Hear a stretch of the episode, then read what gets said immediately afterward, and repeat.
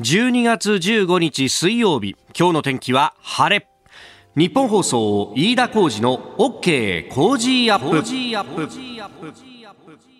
朝6時を過ぎました。おはようございます。日本放送アナウンサーの飯田浩二です。おはようございます。日本放送アナウンサーの新業一華です。日本放送飯田浩二の OK 工事アップ。この後8時まで生放送です。えーすでにですね、番組のツイッターのタイムラインを見ていますと、はい、ズボンしたネタばかりがこう並んでいるという感じで、えー、匿名希望さん、夏は捨ててこ、冬はズボン下で3億円と。いやいやいやいや アメリカなら3億円取れるっていうね、えー、セクハラ事案の話が先ほど上柳さんとのエンディングの掛け合いのところでありましたんで、はい、えー、それで盛り上がってますが、いや、もうね、この寒さはこのズボン下は手放せないですよ。そうですよね。私もババシャツだったりとか、その厚手の肌着手放せないですよ。いやそうだよね。そうなんだよ。これをさズボン下と呼ぶのか桃引きと呼ぶのかパッチと呼ぶのか。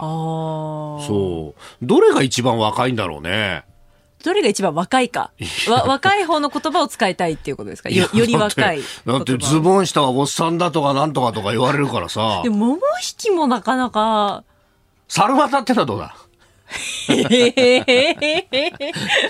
わかんないね。どれが一番若いんですかね？何なんでしょうね？パッチになるのかな？レギンス、レギンスはちょっと違う？トレンカっていうのもありました。スパッツ。ありましたね。スパッツか、うん、スパッツだとなんかさ、七分丈ぐらいのイメージでさ、なんかスースーして寒いなみたいになっちゃうよね。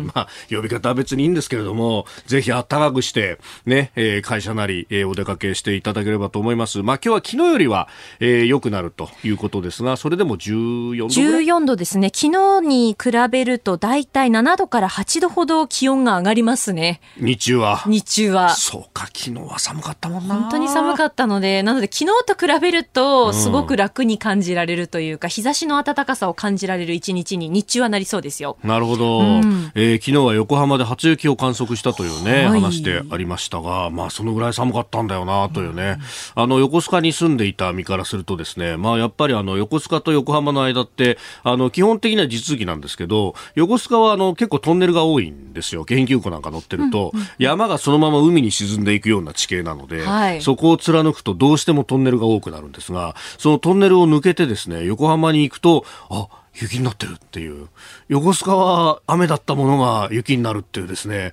ちょっとした、あのー、国境のトンネルを越えるとっていう、川端康成をこう味わえるっていうね、えー、そういう良さがあったんですけれども、でもやっぱ関東の雪はね、そうは言ってもそんなではないので、やっぱり新業さんみたいな雪国出身の人からすると、何お前こんなもんで泡食ってんだ。私も妻があの新潟出身なんで、はい、何を言ってるんだっていうのはね、毎年のように聞かされますよ。いや、だからびっくりするほど雪がね、降りますからね。うん、そうだよね。そうなんですよ。なので、その、まあ、首都圏でこう雪が珍しくこうたくさん降って、うん、でこう歩くの苦労されてる方いらっしゃるじゃないですかそういう時って、うんうんうんうん、そんな中こうスタスタ早く歩ける人は大体東北の人間だなっていうのは、あれは体重移動とかなんですか？あのなんですかね。あの垂直にこう足を下ろすようにするんですよね。足を滑らせないようにするというかそうするとやっぱり滑って転んでしまったりするので。つま先から行くとかはご法度なんだね、あんまりしないですかね。なるべく足を本当垂直にポン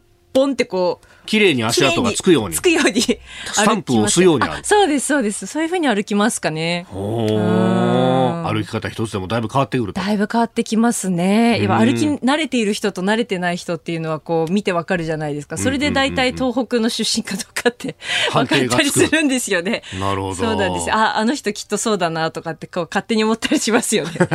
足跡一つでも分かるものがある。足跡一つで。まあこれからね寒くなってきますんで、ちょっとその辺も気をつけて、はい、ね。えー、今日は少し良くなるというところであります。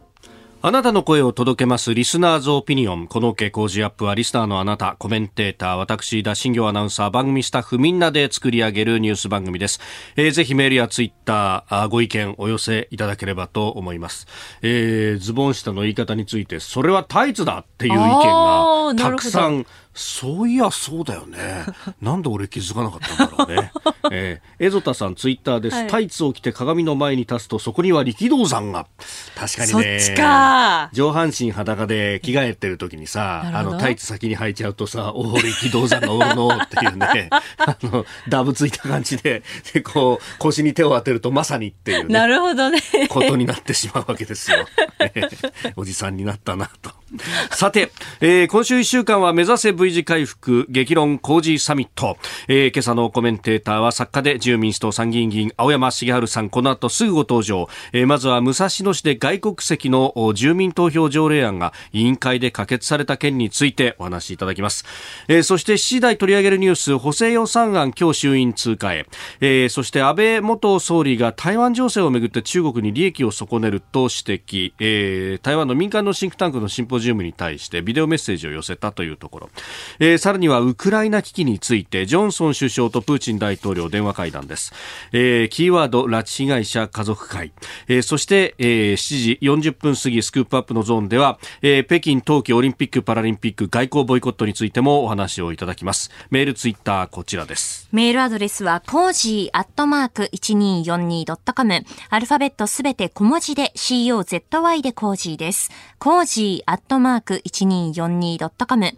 ァックスは0570-021242ツイッターは、ハッシュタグコージー1242、ハッシュタグコージー1242です。今週は番組で作ったお米コージー米、千葉の美味しいコシヒカリ5キロを毎日20人の方、合わせて100人の方にプレゼントしています。プレゼントの応募はがきでもお待ちしています。郵便番号100-8439、ニッポン放送飯田浩司の OK コージーアップまで。ポッドキャストでお聞きのあなたには、コージーアップの番組ホームページにプレゼントの応募フォームがあります。こちらに住所やお名前、電話番号を登録してご応募ください。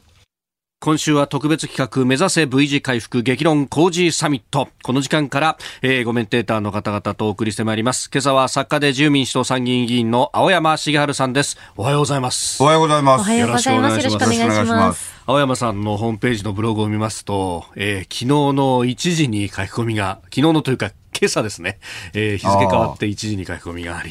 そして、えー、今日5時台から、はいスタジオというか、ね、えー、局舎に入っていただいて。そうですね。はい。ありがとうございます。はい。本当にすいません。いえいえ、とんでもない。さあ、はい、えー、まずこの時間取り上げるのは、武蔵野市で、えー、外国籍の住民投票条例案が委員会で可決をされたというニュースであります。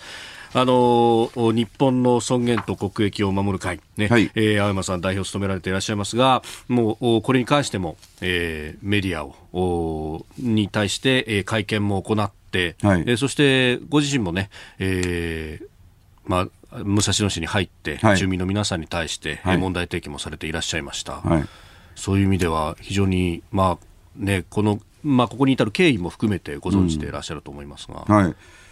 まあ、あの世論がずいぶん関心を持ってくださってて、うん、で民主主義ですから当然それ市議会の動きに影響はしてます。委員会で可決っていうことがまあ大きく報道されてるんですけど、はい、まあここまではあ予想通りというか、うん、向こうならざるを得ない。ただその本会議がこの後待ってまして、はいえ。ー、その本会議ではあまあ、可決の可能性もあるけど、否決の可能性もあります。はいまあ、これ、うん、まあ、中身を見ると、まあ、武蔵野市の松下市長が、まあ、今開会している市議会に提出をしたこの条例案ですが、はいうん、まあ、投票資格が、まあ、3か月以上市内に住所がある18歳以上ということで、はい、えー、外国籍の住民も3か月武蔵野市に住んでいれば、あるいはその住民票がそこにあれば、うん、えー、日本国籍の住民と同じ要件で参加できるということになっている。まあ、いろんな意味で奇妙なんですけど、うん、その手続きと内容それぞれ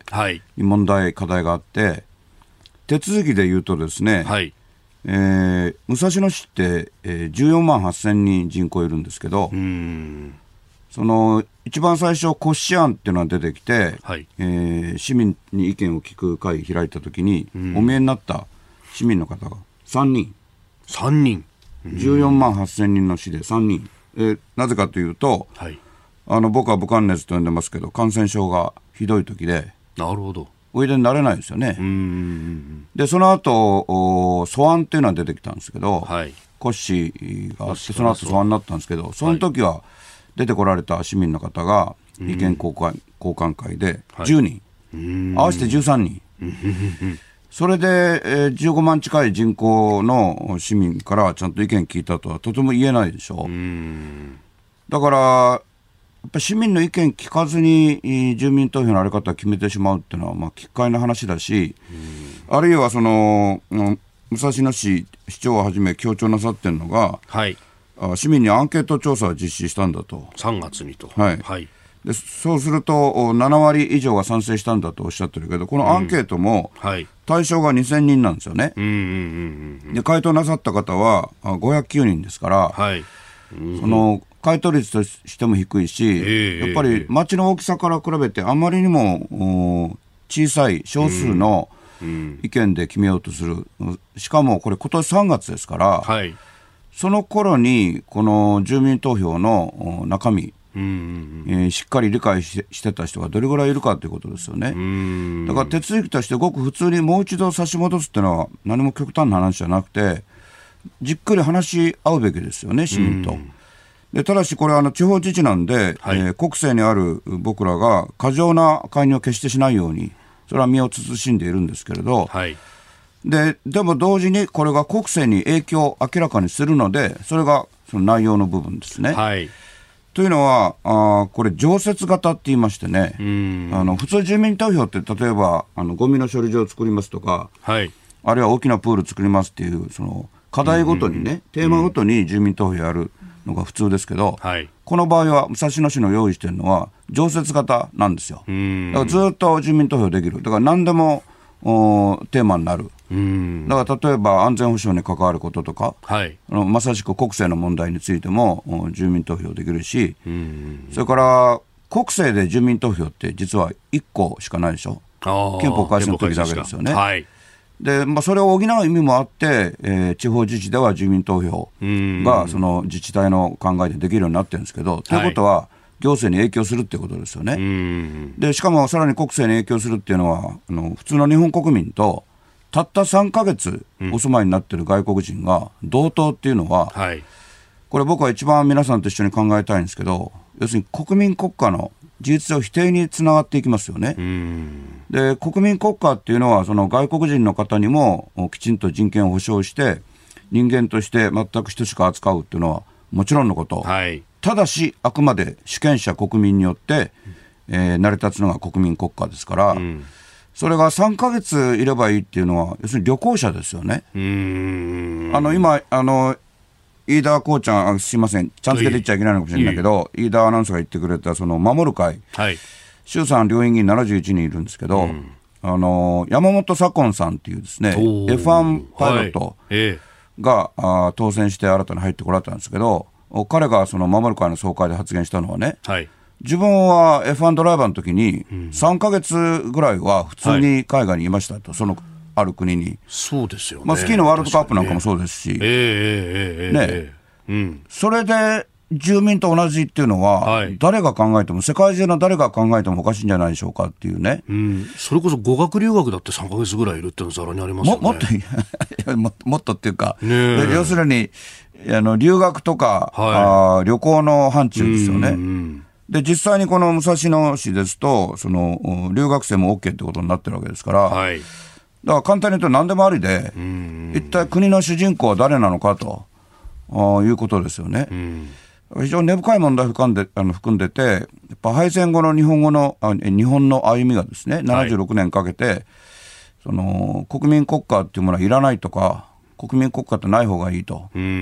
う方に流れてるんじゃないかっていう気配も感じます。これあの僕も特に国会議員になる前は世界を歩いてきましたよね。はい、で議員になってからもこの感染症始まるまでは世界に行ってましたけれど、はい、逆に国民国家の値打ちが上がってるんですよね。あのボーダーレスになって、はい通信交通の発達で国境がなくなるから余計私は一体何者なのか、うん、で最後に自分を守ってくれるものは何か、うん、だから国民国家の意味っていうのがとってもはっきりして、はい、えー、世界のどこ行ってもみんな大事にしてるわけですよ。かつてよりむしろですね。うん。その中で日本だけこう逆に言ってるんですよね。だから外国の方々の人権大事にするから世界と合わせているんじゃなくて、はい、逆に日本だけ違う方向に行ってるっていうものも感じます。で今のは僕の個人的な考え方ですけれども、いずれにしても、この武蔵野市、東京の武蔵野市だけじゃなくて、はい、全国の方々に必ず影響してくると思います。これがもし成立すればですね。はい。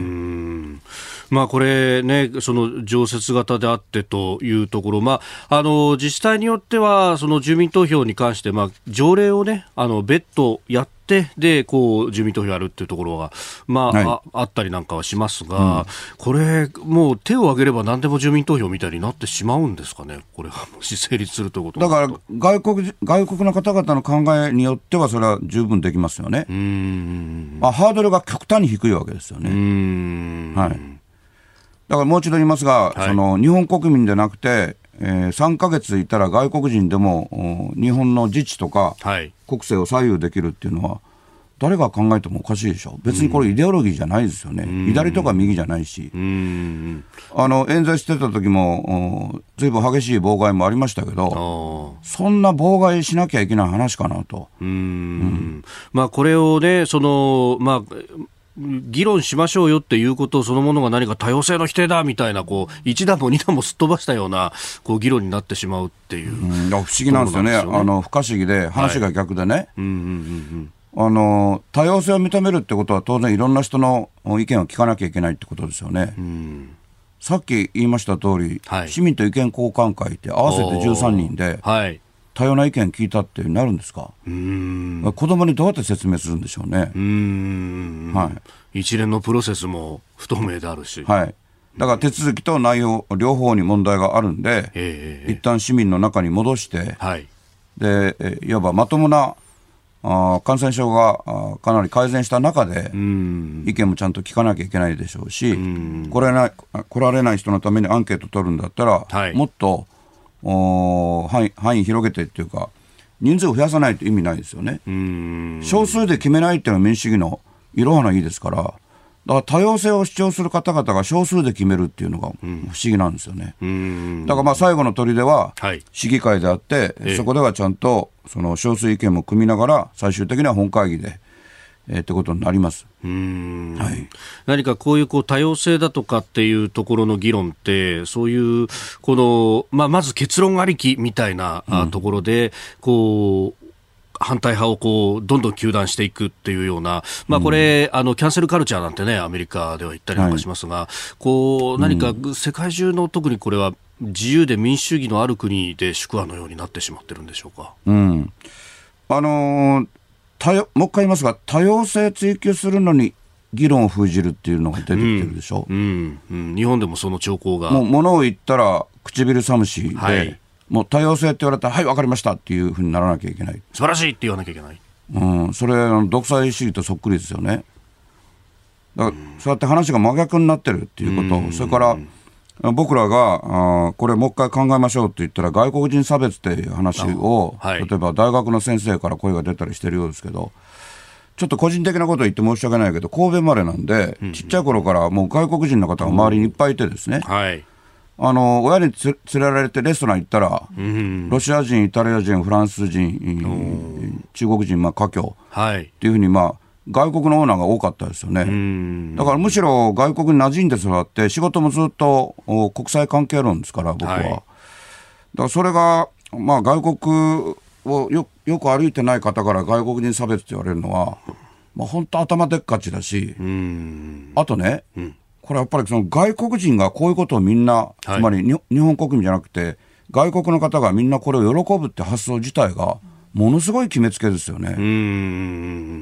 僕は例えばアメリカの街に3か月仕事でいて、はい、え住民投票どうぞ参加してくださいって言われたら、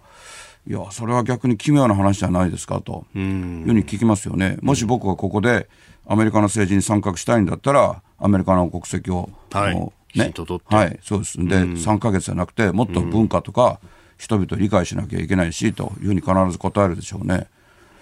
だから、どっから見ても、うん、そうですか、分かりました、いい条例ですねと言えないので、うん、ぜひもう一度議論やり直していただきたいですよね。はい。えー、まずはあ武蔵野市のこの住民投票条例案委員会で可決されたというニュースについてお話しいただきました。ここが気になるプラス、長官各紙入ってまいりました。えー、朝日新聞は国交省機関統計書き換え8年前から二重計上という、えー、建設受注統計についてのお話、まあこれがスクープ的に書かれております。あのー、まあえー、書き換えのイメージということで、まあ、あの3か月分をね、えー、こう統計として出してくるわけですけれども6月、7月の推計値に関しても中に入れていたというようなことのようであります。まあ、これ、えー、機関の統計ということなので、まあ、経済指標等々にも影響してくるのか、まあ、これはちょっとね今後のまた報道を待ちたいと思います。えー、それから国会の動きについてですけれども10万円の18歳以下の子どもに対しての給付付について、えー、所得制限なし給付容認と毎日新聞が書いております。で、えー、読売とそれから日経2紙が書いているのがトヨタ自動車についてなんですが、えー、EV350 万台販売という見出しがあ読売新聞。一方で、えー、日経はトヨタ EV 投資4兆円という、なんか EV ばっかりがこう目につくという感じなんですが、さあ、あ青山さん、まあ、モータースポーツもやっていらっしゃいますし、はい、豊田今日社長も自らね、うん、えー、モータースポーツやられる方でもあります。ああ、あの、ルマンに出る資格をお持ちですからね。ねはい、これ EV 全力っていうよりは、こう、全部やるよっていうことを昨日の会見では言っていたと、中の記事を読むとそう見えるんですが。はい。あの豊田昭夫社長は、はい、まあ、自公会会長でもあるんですけど、えー、持論全然変わっておられなくて、うん、要は EV だけにしちゃうと、電気がむしろ足りなくなって、その電気を作るために炭素が増えると。はい。で、従って悪いのは炭素であって、エンジンではありませんと。はい。だから EV は当然モーターなんですけど、ええ、全部をモーターにすると逆に困りますよという考え方変わってないんですよね。でその中で欧州は、はい、まあ、はっきりと日本車潰しでもありますよね。エンジンでは、まあ、このホンダが F1 でタイトルを取ったのが象徴するように、はい、エンジンでは日本の方が1本も2本も前に実は出てるから、うん、あドイツ車があってもなおですね。はい、でそれを全部電気自動車にモーターにしてしまうとその遅れを一気に回復できるという目的がありますから、うん、でも同時にヨーロッパでもトヨタも当然車を売らなきゃいけないから、はい、この EV つまり電気自動車を当初目標より増やしたのは本当ですよ。しかし、例えば今言ったホンダとか、はい、あそういう他の日本メーカーみたいに全部 EV にしてしまうっていう方針には全くなってないですからね。だから非常に偏った書き方なんですよね。さっきも多様性の話出ましたけれども、はい、もうあの、電気自動車って言ったらそればっかになっちゃうんですよね。もう環境の話もそうですよね。EV、EV 素晴らしい。で、エンジン車はだめみたいな、うん、そんな二者択一ではないだろうというところですね。いや、まあ、国会の中にいてもですね、例えば環境の二文字あったら、もう予算何でも取れるって雰囲気が、もうどこの省庁にも環境省だけじゃなくてあって、だからもう何でもそこに乗っけようとするし、ん。なんかもう本当にあの、独裁主義とまでは言わないけれども、民主主義の名のもとにこう同じ方向にしか行かない列車にみんなで乗せられるみたいなところが国会議事堂の中にいてもなんか年々強まるんですよ。僕まだ議員やって5年5か月に過ぎないんですけど5年の間でも随分強まりましたよ。5年の間に感じる変化って、ええ、あの今まで教えてきた東大東大生のレベルが落ちてるすいません、もろに言っちゃいましたけど、やっぱ本読まないからですね、ちっちゃい頃から本読んでないから、1年ごとに下がっていくんですよ。で、それと同時に、こう、1年ごとに、もう環境って言えば予算つくから、もうそれしか言わないことにすると。で、環境があって初めて人間の幸せがおそらく保たれるのも事実だけれども、それだけになってしまう政治って怖いですよね。まさに一緒に考えていかなきゃいけない。はい、はいえー、メール、ツイッター様々いただきましたが、あこちら、桜市の44歳会社員のアシクジータさんからいただきました。大丈夫ですか？えー、昨日ポストに桜市から封筒が届いてました。今話題の給付金の連絡でした。うん、児童手当はあらかじめはがきできていて、いついついくら振り込みますと書いてあるもんなんですが、えー、今回はいつ振り込むかわからないので、通帳で確認してね、とのことでした。また、いくら振り込むかも書いてありませんでした。まあ、またまたなんでしょうね、と。いただきました。申し訳ございません。あでも、こうやってこう、まあ余裕は残しながら、でもこう年内に通知がいくっていうね。うん、あの、僕もあの朝送ってくれるタクシーの運転手さんが、いやうちにも来たんですよって今日話してて、年内だと助かりますねって言ってましたね。飯田紅茶もそうでしょ？うん、うちの自治体はまだかなという感じで、ちょっと確認不足なのかもしれないんですけれども。すべて住民主党の責任です。いやいやいやいや、えー、後ほどですね、まあ、あの、これも含めてでありますが、えー、補正予算がね、えー、昨日、委員会可決、今日、衆院可決で参院に送られるという運びになってますんで、そのあたり取り上げていきたいと思っております。はい。えー、そして、あの、青山さん、メールやね、あツイッターでもいろいろ来てますけれども、はい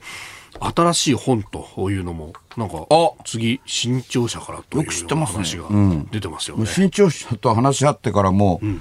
何年も経つんですけど、で、結構書いてきたんですけど、はい、そがらりと書いて、うん、はい。あのー頑張ります。ええー、これ。年内に原稿渡したいと思ってますから。おお、はい、そうすると、うん、えー、今日がまさに12月15日折り返し。わえらいこっちゃ。えらいこっちゃ。うん、そんなのにあと1時間放送よろしくお願いします。大丈夫です。はい、セゾンプラチナビジネスアメックスカードが選ばれている理由。仕入れ費用、税金の支払いを一元管理して業務を効率化。支払い猶予が最長56日でキャッシュフローにゆとりもできます。個人事業主、フリーランスの皆さん、ビジネスにこれ一枚。セゾンプラチナビジネスアメックスカード。改めましておはようございます。日本放送アナウンサーの飯田浩二です。おはようございます。日本放送アナウンサーの新業一華です。あなたと一緒にニュースを考える飯田浩二の OK 工事アップ。7時台もコメンテーターの方々とニュースを掘り下げます、えー、今朝は作家で自由民主党参議院議員青山茂春さんです。改めましておはようございます。おはようございます。よろしくお願いします。青山さんには番組エンディングまでお付き合いいただきます、はい、では7時台最初に取り上げるニュースはこちらです補正予算案自民公明などの賛成多数で今日衆議院可決へ。与野党は昨日の衆議院議員運営委員会理事会で2021年度補正予算案について今日の衆院本会議で採決することで合意しました。予算案は自民公明両党などの賛成多数で可決され今日中に参議院に送付される見通しです。えー、参議院の予算委員会基本的質疑は明日と明後日行われる見通しとなっております。えー、先ほどね、10万円の話もありましたけれども、はい、まあ、その辺が何か議論のメインのようになっております。が、青山さん、どうご覧になりましたか、ここの論戦10万円問題で、政府・与党が混乱したのは事実なので、まあ、総理もお詫びをおっしゃってますけど、はい、補正予算もちろんそれだけのことじゃなくてですね、はいあの補正予算っていうものの意味がもうすっかり変わってしまってると。いうのを、はい、まあ、主権者国民に改めて理解していただきたいんですけど、えー、今ちょうど国会で、えー、僕も含めて何をやってるかというと、予算委員会だけではなくて、はい、補正予算と来年度の当初予算をほぼ同時進行でやってるんですよね。はい、ということは、補正って普通に考えると、あの今年度、今、令和3年度ですよね。今年度の予算で足りない部分があるから補正しますと、うんうん、継ぎ足しますというはずでしょ、はい、これはもう違うんですよね。新年度の予算に、まあ、乗っけるんですよ。あらかじめ乗っける。はい、だから意味が変わってて、その当初予算っていう普通の予算が、はい、いわばずっとやるやつ、恒久的っていうか、給料で言ったら基本給みたいなもので、で補正予算の方はそのその時々のタイムリーなものをやるというふうに意味が変わってるんですよね。だから10万円給付も含めて、はい、この補正予算は当然その新しい令和4年度に感染症を含めて日本経済どうなりますかってことを予想して、それで今乗っけていく。で、その審議なんですよね。だから、あの納税者、主権者も、まあ、実はそういうふうに、よかれあしかれ変わってしまってるってことを、あの気をつけてみていただいた方がいいと思います。でということは、しかし、僕は案外、これ、野党から批判強いんですけどね、全部当初予算でやるべきじゃないかっていう、はい、国会でもよくあの質問出るんですけど、僕は結構、使いで、使いやすいなと思っててですね。使いやすい。うん。だから、基本になるものを当初予算でやるけども、はいその例えばあの防衛防衛省の装備でも、はい、いや、実は、例えば極超音速っていうとんでもないミサイル出てきましたね。えー、えー、昨日も防衛省と議論したんですけど、はい、自衛隊は本気であれ、撃ち落とせると思ってるんですよ。お撃ち落とせると思ってる、うん。はい、世界ではむしろ撃ち落とせないのは常識なんですけど、うんうん、いや、自衛隊は、いや、やりますよって、最後の方は案外撃ち落とせますよね。で、そこで撃ち落とすための装備を、この補正でやりたい。そうすると財務省も、はい会社の経営者と同じで、基本給を上げるのは非常に抵抗があるけど、ボーナスだったら出すじゃないですか。僕もちっちゃなシンクタンクの社長やってましたけど、やっぱりボーナスでみんなの努力に応えたい、その方が会社経営としては安定するから、財務省も同じで、補正で、まあ、とりあえずこれをやりましょうっていうのは、うん、受けやすいんですよね。だから、見かけより実際使い手がいいんじゃないかと思ってて、なるほど。で、この武漢熱って僕は言ってますけど、はい、この感染症でめちゃくちゃにされたから、あと、日本の大きな問題の一つはですね、うん、世界はもうどんどんインフレになってるのをご存知ですよね。はい、まあ、アメリカは極端ですけど、うん、日本だけ取り残されて、デフレが終わらない恐れがあるわけですよね。えー、これあの、消費税の影響が非常に大きいですよね。うん、消費増税のショックが。あの例えばアメリカ人が、まあ、消費税に当たるものを引き上げられた場合と、日本だと、はい、日本人は真面目に受け取るから、消費照り返るんですよね、うん、で。そういう影響で世界がインフレになっていく、つまりデフレが終わるのに日本だけ終わらないっていう心配があるから、うん、僕は消費減税も考えるべきだと思ってます。だから補正予算の審議であれ、はい、あるいは来年の通常国会、まあ、すぐ始まって、うん、あの本予算の審議になった時も、うんうん、消費減税の問題も与野党問わず。うん、でもそこで、その今おっしゃった補正予算のその使い出の良さみたいなものがあると、うん。うん、じゃあこのコロナの影響が出てる次元的でもいいからまずやろうっていうふうに持っていくことだって、これ可能になってくるわけですかね。ねだからやっぱりあの何でもいい面悪い面両方ありますけど、うん。何でも補正であればいいから、当初予算はこう抑えたかに見せておいて、あはい、本当はものすごく膨らむと。いうこともあるわけですよね。ただし、はい、予算膨らむことが悪いことっていうふうに財務省は常にこうなんとなく匂わせて、メディアもそうだけど、はい。はい、本当は財政出動しないから、日本はそれ足りないから、デフレが終わらないので、だから消費減税だけやればいいってことじゃなくて、やっぱりその全て合わせて財政出動が必要です。日本はそれが足りないんですよね。うん、えー、まずはあ補正予算について、えー、そこから、まあ、日本の財政というお話でありました。おはようニュースネットワーク。この時間取り上げるニュースはこちらです。安倍元総理、台湾情勢をめぐり中国に利益を損ねると指摘。自由民主党の安倍元総理大臣は昨日台湾のシンクタンクの会合にビデオメッセージを寄せ軍備増強と海洋進出を進める中国と台湾との間で高まる緊張関係に関し中国は隣国を挑発したり追い詰めたりする行いは控えるべきだと言うべきだ。中国自身の利益を損ねるからだと重ねて指摘しました。日米タイのシンクタンク共催のシンポジウムの中でビデオメッセージを寄せたということであります。はい。はい。安倍さん、ここ、ここ最近、この、まあ、シンクタンクのね、えー、ウェブで参加したりだとか、ビデオメッセージだとか、うん、非常に精力的に発言されていらっしゃいますね。まあ、総理で亡くなったっていうことを、うん、まあ、僕はいい意味で活用されてると思いますよね。はい。あのー中国共産党の独裁主義っていうのがこの頃かなり極端になってるでしょ？で、ウイグル人に対する問題も、はい、まあ、極端な弾圧ですよね。で、普通、これ総理で言ったら、あの中国はいやいや内政問題だってあのいういうことに対して、はい、まあ、安倍さん、総理の時代から反論してきましたけど、ここまではっきり言えなかったですよね。でこれはやっぱり新しい年はですね、はい、ますますその中国に対してどういう姿勢で臨むかっていうのが、まあ、日本の鍵になるという示唆でもあって、あの僕も中国に対して非常に厳しい姿勢を取ってますが、それはあくまで独裁主義に対して取ってるんで、はい、中国の方々に対してではないです。ただしですね、あのアジアの中で今、中国共産党の独裁主義に物を言える国って、実は日本しかないんですよね。これあの僕は安直にヒトラーと誰かをなぞられたりしませんけど、はい、あのナチズムの専制主義に対してあの当時の1930年代のヨーロッパで物言うことできたのは、ドーバー海峡を挟んだ英国だけだったんですよね。そうですね。でも最初その英国もチェンバーレン首相が、融和政策取って、融和政策。なだめるって書く融和政策ですよね。溶けるじゃなくて。はい。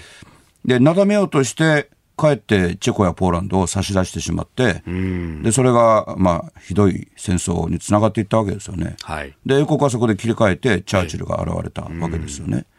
まあ、岸田総理、僕は実はその分岐点に立ってると思ってて、チェンバレンになるのか、チャーチルになるのか、はい、だから安倍さんも、安倍さんの意見を自由におっしゃってるようで、えー、やっぱり岸田総理に対して、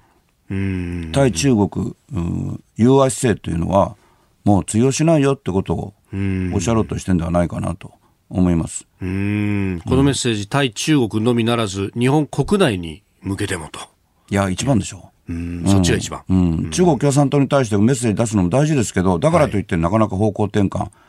しないんじゃなくて、できないシステムなんですよね、独裁主義っていうのは。中国そのものが。うん、民主主義みたいにいろんな意見が出てこないですから、はい、その独裁者が失脚したりですね、ええそういう極端なことがないと意見変えられないのが、独裁主義の大きな弊害の一つなんですよね。だから、中国をこれで動かそうとしてるんではなくて、はい、中国共産党を動かそうとしてるんじゃなくて、岸田現政権に対して、いたずらな融和政策というのは、実はアジアの平和にとって有害ですよということを、まあ、あの台湾のことをおっしゃってるけど、本当は、本当の真意はそこだと思いますね。で、その意味では僕はこの、はい、安倍さんの発言は、支持します。はい、ただしですね、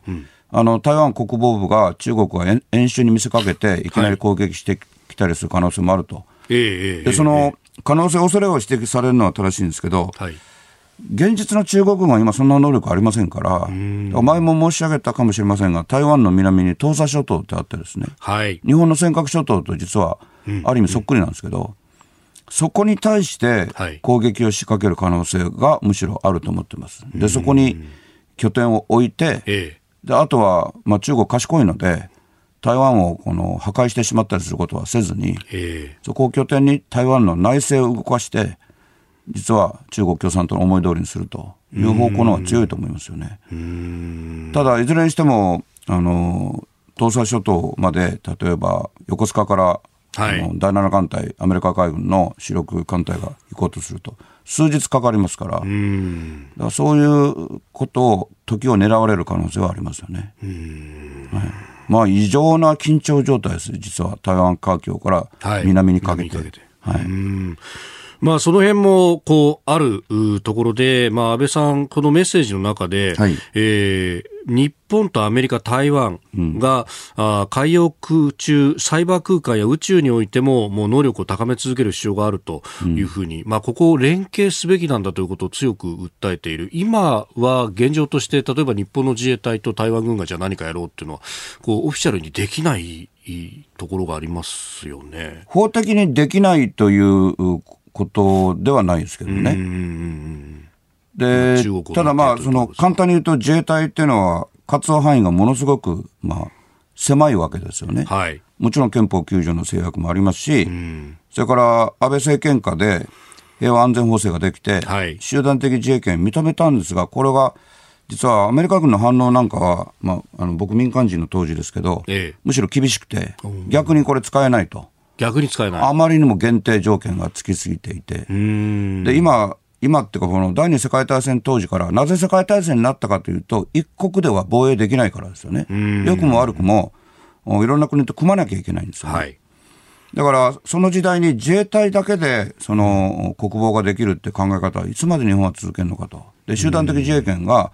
要するに日本がもう全く侵される。あの、存立危機とか妙妙な言葉を使ってですね、はい、なんとか事態っていっぱい作って、それも国民に分かりにくいと思うんですが、アメリカにとっても分かりにくい、台湾にとっても分かりにくい、中国にとっては分かりにくいほどいいわけですよね、自衛隊動けないですから。はい、ただ、自衛隊の特に海の能力、特に潜水艦隊の能力は、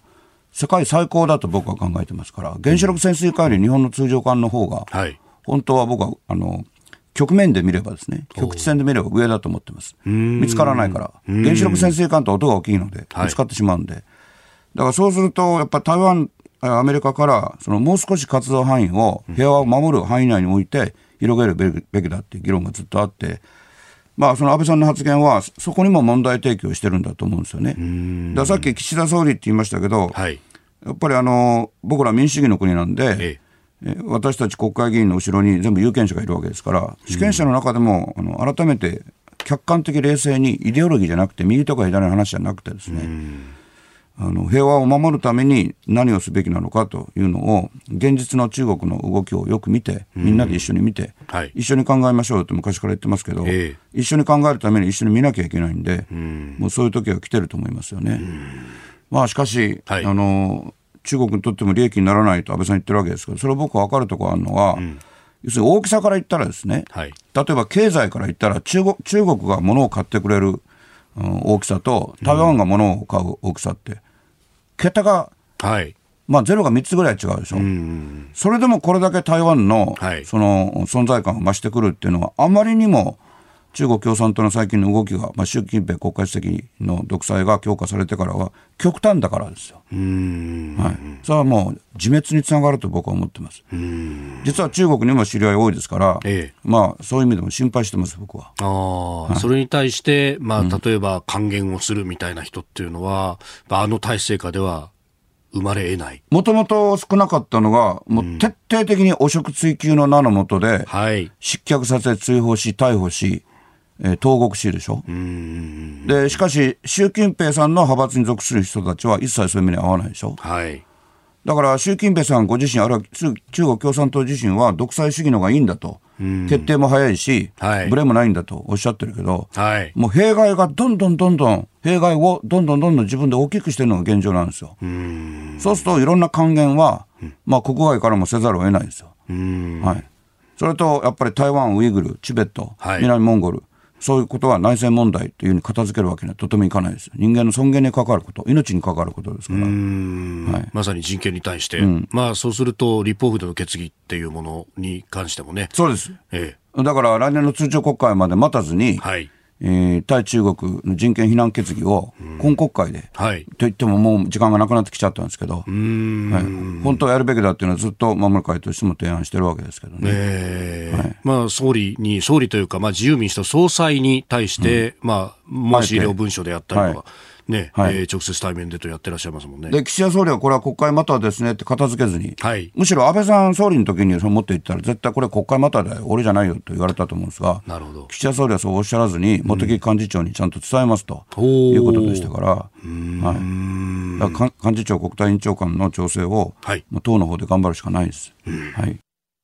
ここで番組からのお知らせです。今週1週間のコージーアップはこの特別企画です。題して、目指せ V 字回復激論コージーサミット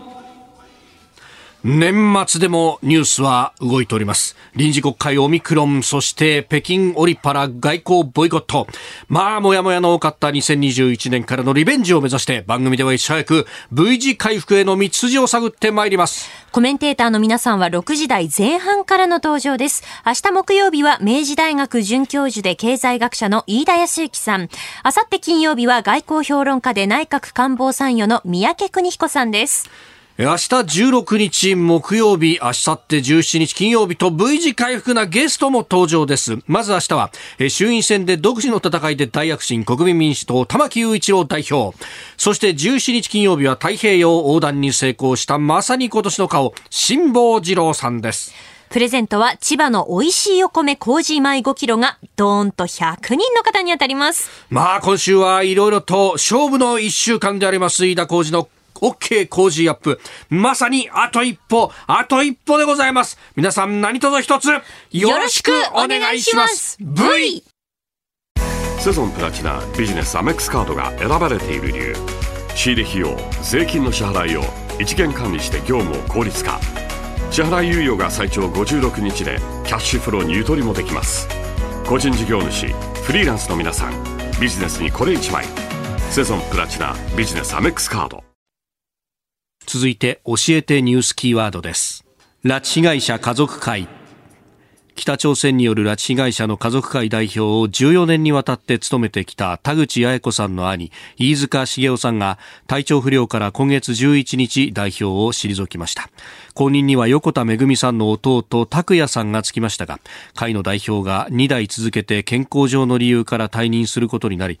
え、拉致問題の解決に一刻の猶予もないことを改めて示しております。えー、横田めぐみさんのお父様の茂さんが代表を務めてらっしゃった、うん、そしてその後飯塚茂雄さんが次、はい、えー、横田さんの弟さんの拓也さんにバトンが渡された。うん、あのそもそも拉致被害者の方々のご両親の世代から、はい、もう兄弟、はい、そして、えー、まあ弟さんになるっていうこと自体が、うん。はい40年を超えて拉致被害者の方々をほったらかしにしてると、まあ、5人の方しか帰ってないっていう現実を、まあ、まざまざと表してるんですよね。あとやっぱりその横田茂さんと有本佳代子さんのお二人が亡くなったっていうのも非常にショックだったんですけど、えーうん、飯塚さん、あの非常にやっぱり印象に残ってるのは、はい、政府に対する怒りをですね、うん、すっごく我慢してまあ、それでやっぱりお体にも影響したと思うんですよね、単にお年だけじゃなくてですね、もう耐えて耐えて、あの、はい、言葉でかなりおっしゃっていましたけど、まあ、言葉の1万倍ぐらい、ね、1万、10万倍ぐらいこう耐えてらっしゃるなっていうのが、まあ、茂さんも、横田茂さんもそうでしたけどね。というのはやっぱり動きが全く見えないからで、はいで、相手があることっていうのが、例えば僕の議員活動を通じても、その拉致事件についてはあるんですよね、はい、北朝鮮っていうものを相手にしなきゃいけない。うん、で、北朝鮮が本当の相手じゃないところもあって、うん、つまり北朝鮮はずっと中国共産党が支えるから、はい、その制裁をしても、従前には効かないっていうところもあるわけですよね。うん、しかし相手があるのは、まあ、祭りごと政治はほとんどの場合そうですから、それ言い訳に全くできないですよね。だから何もしてないんじゃないかっていう疑念がやっぱりあの家族の方々が家族会の方々幹部であればあるほどやっぱりあってですね、はい、で水面下であの動きはあることはあるんですけれどもまあ正直言うとこう北朝鮮のようなちっちゃな破綻国家に日本が相手にされてないところあるんですよね。はい、でそれは大きなスポンサーが後ろにいるからですよね、はい、中国共産党というものが。だから中国を巻き込まなきゃいけないんですが、それに対してこう、つけ込んで、つけ込んでくる動きもあるわけですよ、水面下で、中国側からですね。はい、まあ今、北京五輪で特にそうですけどね。でも、それも全部総合してやるのが、あの、祭り事なので、これも言い訳にできないですよね。日本が今抱えてる課題の中で一番深刻なのが、やっぱり拉致事件だと思います。同じ同胞を、はい、13歳で拉致された横田めぐみさんがもう50代後半になるのにそのままになってるっていうのはですね、はい、そこをこうね、えー、我々の手でもう取り戻すっていうところで、青山さん、議員の前からおっしゃっていたのは、はい、この、まあ、日本の自衛隊の力であったりとか、はい、あるいはこう憲法を改正することによってかかるプレッシャーの違いというものの大きさっていうものを、まあ、向こうはむしろそれをこう恐れているんだというお話もありましたが。あのー、安倍政権の下で僕は国会議員に、まあ、やむを得ずなって、で、安倍さんとその側近にですね、別に僕を特使で行かしてくださいってずっと交渉してたんですけど、うん、あの、交渉すればするほど、もう安倍さんのが硬くなって、あの、とても行かせられないと。で勝手に行くわけにいかないんで二元外交できないですから。でも、それも仮に特使で行ったとしてもですね、それだけで解決するんじゃなくて、自衛隊が九州作戦の演習してみせたりするのも、それだけ、これもすぐできるんで、やるべきだと思います。はい。はい。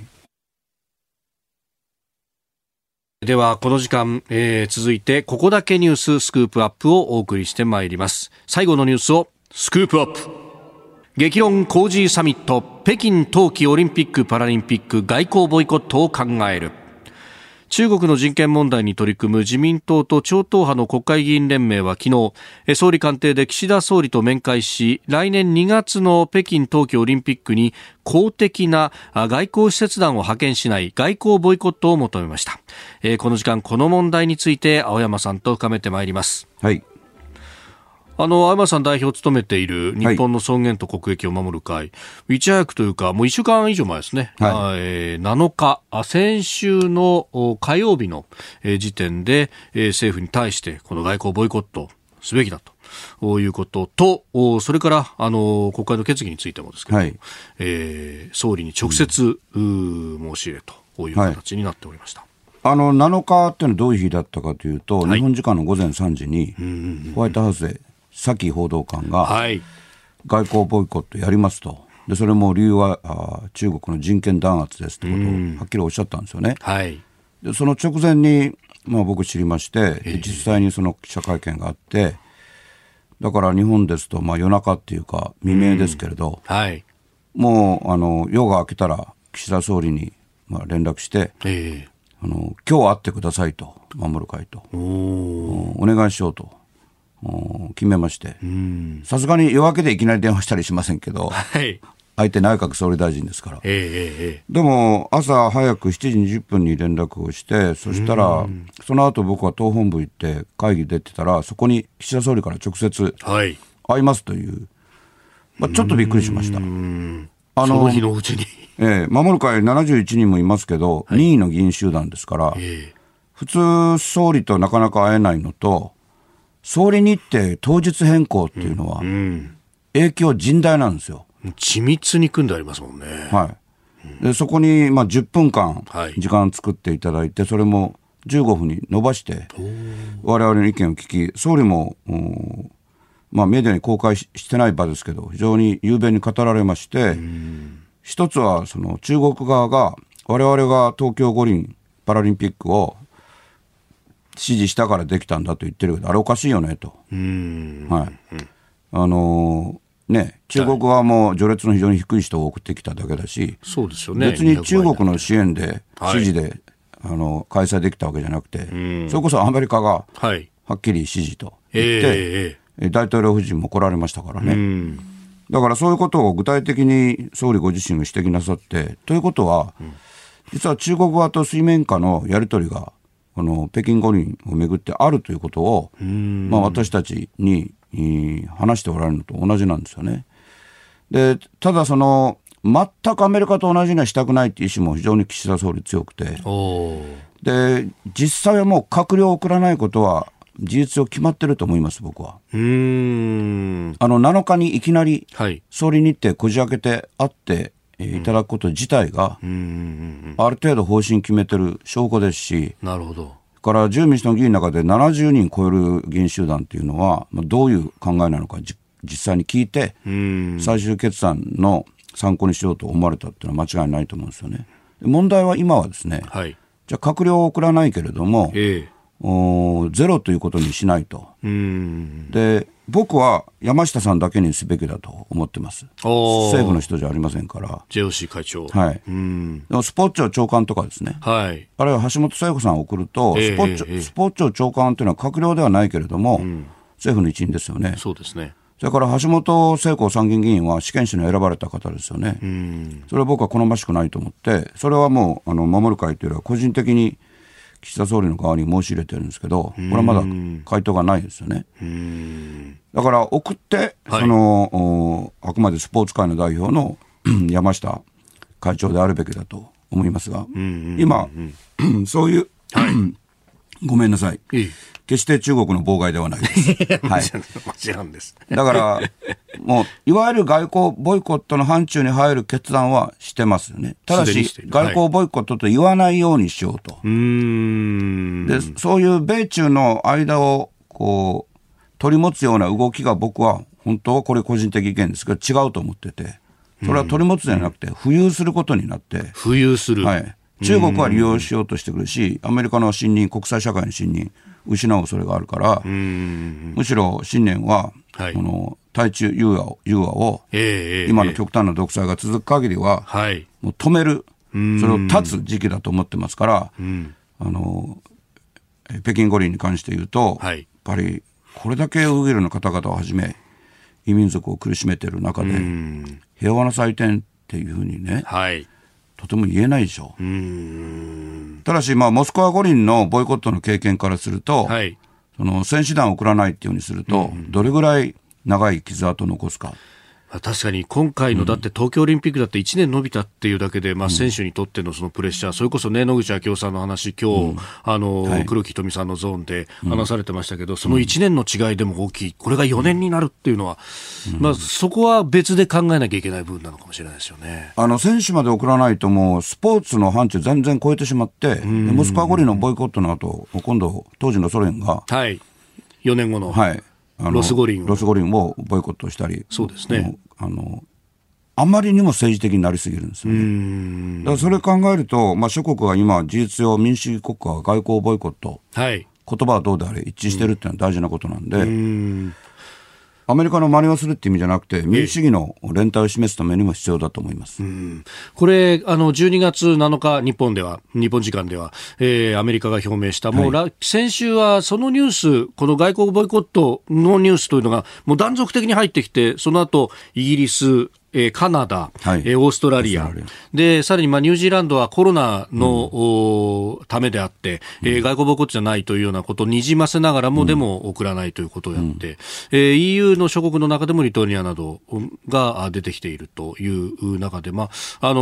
ー、日本のこの表明の遅れっていうのが、こう、なんというか、もやもやするというか、そうですね、いうところがありますが。まあ、あの、ヨーロッパではフランスが、ボイコットは逆にしないと。それは、ねはい、パリ五輪がもう、どんどん迫ってくるんで、はい、その復讐を恐れてっていうことは非常にありますよね。あとフランスはやっぱり岸田総理よりもっともっとアメリカに対して独自色を発揮したいっていうのが伝統的外交ですから。えー、ただ、まあ、正直、その外務省や岸田総理の様子見てると、こう判断が遅れてるというよりは、はい、あの中国と水面下でずっと接触してて、うん、えー、中国はものすごい強硬にあの出てますから、顔色変わってますから。だから、まあ、落としどころ探ってるのは事実だけど、はい、迷ってるっていうわけではない。ちょっと違うと思いますね。閣僚送らないことはもう決断してるし。ただし、まあ、自由民主党の中からも、はい、例えば世耕幹事長のような役職にある方でもね、はい、そういう言葉ではないにしても、うん、そのいつまでもこう引っ張るのよくないという趣旨の表明ありますよね。だから、まあ、どう考えても今週中でしょ、それは。うん今週中にやらないと。はい、開会式は2月4日ですけど。はい。はい。まさか年越すなんてだめですよ、それは。そこはさすがにですよ、ね、いや、わかんない、それは。ああ、うん、ただまあ、日本のよりどころの一つは、はい、今非常に公平な大使が中国に赴任してますからね。垂水さんという。はい。はい。いや、この人は大したもんですよ。この間のその安倍さんの、うん、まあ、あの、台湾のね、はい、えー、シンクタンクでの発言、えー、台湾有事は、えー、日本有事であって日米同盟の有事なんだっていうこう発言に対して、はい、まあ、深夜に中国当局から呼び出されても堂々と反論して、はい、日本にだってこういう意見があるっていうのは君たち知っとくべきなんだと。はい。当然あの垂水大使は個人的にもよく存じ上げてるんですけど、あの強硬論者じゃないですよ、非常に公平な人で、はい、例えば香港で何が起きてるかってことも、まあ、独自の客観的な分析をずっと早期からされててですね、ただし、今までのあの外務省のいわゆるチャイナスクール、はい、チャイナスクールなんですよ、垂水さんも。全然違いますね。うん。視野がもっと対極的でらっしゃる。視野は広いし、まあ、あくまで日本の国益のためであって、中国共産党にはむしろ言うべきを言う方が中国のためにもなるという信念が、まあ、不動のものですよね。だからそこをちゃんと活用してですね、はいあの年明けたりなんて愚かなことにならないように、今週中に表明すべきだと思います。はいえー、北京冬季オリンピック・パラリンピック外交ボイコットについて考えるスクープアップでした。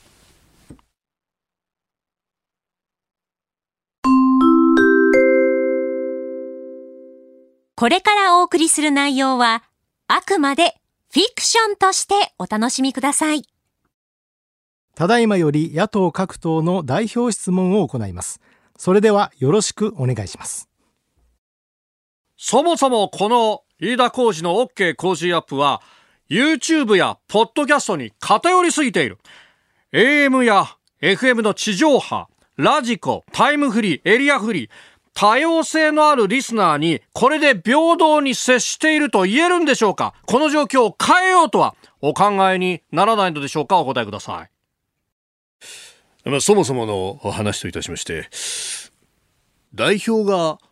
変わったように、え思うんですが、まあえー、それはそれとしまして、えー、委員ご指摘の通り新しい資本主義、もとい、新しい聴取スタイル。どのようにお聞きいただいても、番組リスナーということに変わりはありません。いわば、分厚い中間層であります。お聞きのすべての、特に関東、一都、三県の皆様におかれましては、平日朝6時から8時のきっちり2時間、日本放送、有楽町の日本放送で、飯田浩二の OK 工事アップをラジオでお聞きいただいている。このことをですね、えー、十分にご認識いただいていると承知しております。え、では次の質問をお願いいたします。今回のプレゼントは、千葉の、私の出身の千葉の美味しい新米が100人に当たるということですが、これはある意味、番組プレゼントの法違反、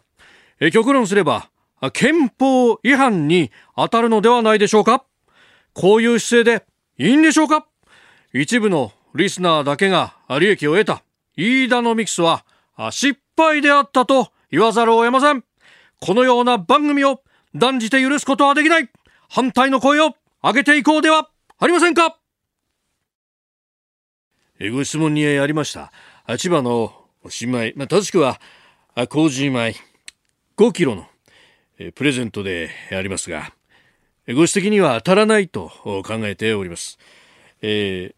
9月にも同様の財政支出、あもとい0.5トンの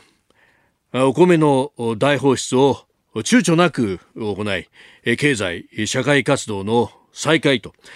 食卓の支援を下支えしてまいりました。なぜならば、調査には大事な袋が3つあるからであります。胃袋、池袋、そして東池袋。では次の質問お願いします。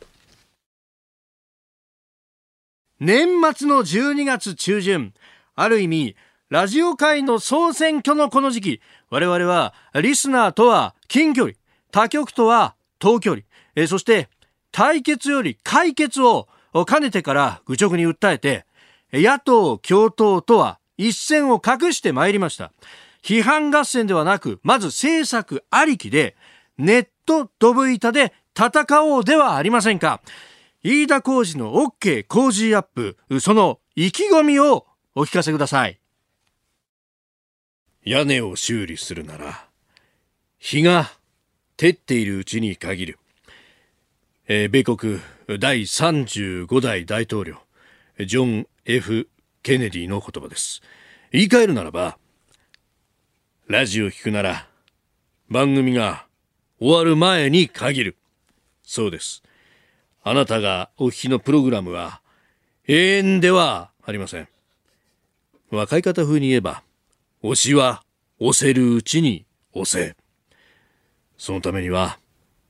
あなた方の負託が必要です。日本放送ならできる。日本放送だからできる。我々には、三方よしの精神を行いから育んできた歴史があります。だからこそ、リスナーよし、放送局よし、番組関係者よし、このような番組を目指して精進してまいります。大事なことですので、最後に一言申し述べます。飯田浩二の OK 工事アップは、日本放送で平日朝6時から8時の2時間、生放送でお送りしています。ご清聴ありがとうございました。それでは以上をもちまして代表質問を終了いたします。ご協力ありがとうございました。